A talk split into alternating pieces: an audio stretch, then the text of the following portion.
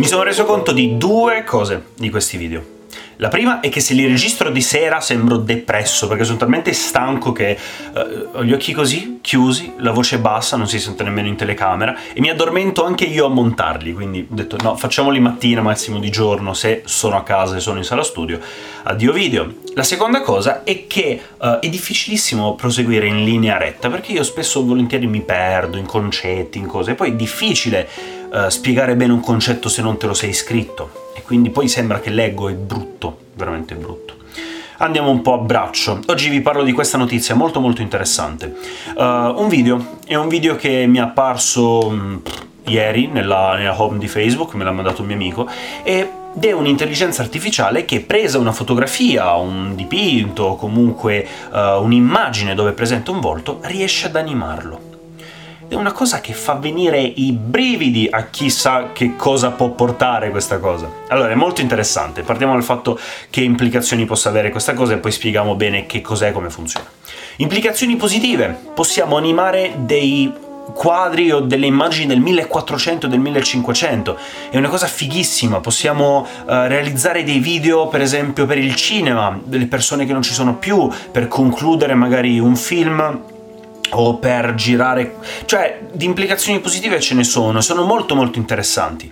Implicazioni negative però, d'altro canto, possiamo uh, animare il viso, perché comunque presa una foto il risultato sarà comunque medio, però preso un video dove il volto si sta muovendo, cavolo, il risultato è molto migliore. E preso il video di un politico molto importante, e noi possiamo farlo muovere come vogliamo. E insieme a software tipo Adobe Voco, che per chi non lo sapesse era un software di Adobe, eh, penso per ora ancora comunque in sviluppo, dove noi gli diamo in pasto una traccia vocale, lui più o meno ricostruisce la voce e scrivendo che cosa vogliamo che dica quella voce avremo un risultato molto simile alla realtà, come se appunto quella persona avesse detto quelle cose. E mettendo insieme questi due software potrebbe essere molto pericoloso perché potrebbero scoppiare guerre così, come se piovesse. E queste le implicazioni, positive e negative, se ne può discutere quanto vogliamo. Per come funziona, questo software, a quanto ho capito e quanto posso immaginare, poi farò altre ricerche, questa intelligenza artificiale, di nuovo da quanto ho capito, preso un volto, preso una foto di un volto, deve comprendere quali sono i pixel del volto e quali sono i pixel dello sfondo. Ora, il nostro cervello lo fa in automatico. Noi capiamo che cos'è in un'immagine una faccia, dov'è che finisce questa faccia e dov'è che inizia lo sfondo. Da lì noi nella nostra mente possiamo immaginarci questa faccia che si muove. Il computer diversamente eh, non ragiona, ok? Lui osserva i pixel, osserva il colore dei pixel e in base al colore, alla gamma dinamica presente nella foto, riesce comunque più o meno a ricostruire questa immagine e divide l'oggetto volto dall'oggetto sfondo.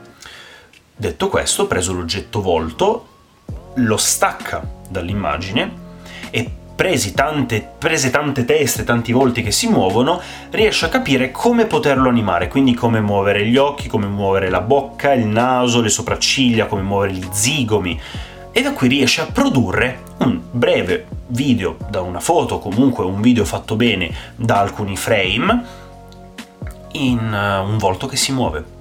Ed è incredibile, è veramente incredibile. Se volete poi ne parleremo più approfonditamente, il mio obiettivo era portarvi questa notizia come tante altre e parliamo nei commenti se mi state seguendo su Spotify su Google Podcast e comunque piattaforme di solo audio ricordate che il mio canale YouTube Simone Vizzuso eh, posto appunto questi podcast con la parte visuale che può essere il mio faccione o immagini che possono aiutare la comprensione del video, perché so di parlare di argomenti abbastanza complessi, abbastanza pesanti per lo standard di YouTube, però a me piace fare questo e che ci vogliamo fare. Mi raccomando, io vi do appuntamento nei commenti di YouTube, così ne parliamo un pochettino e ai prossimi video. Sempre qui su questo canale, mi raccomando, fate i bravi.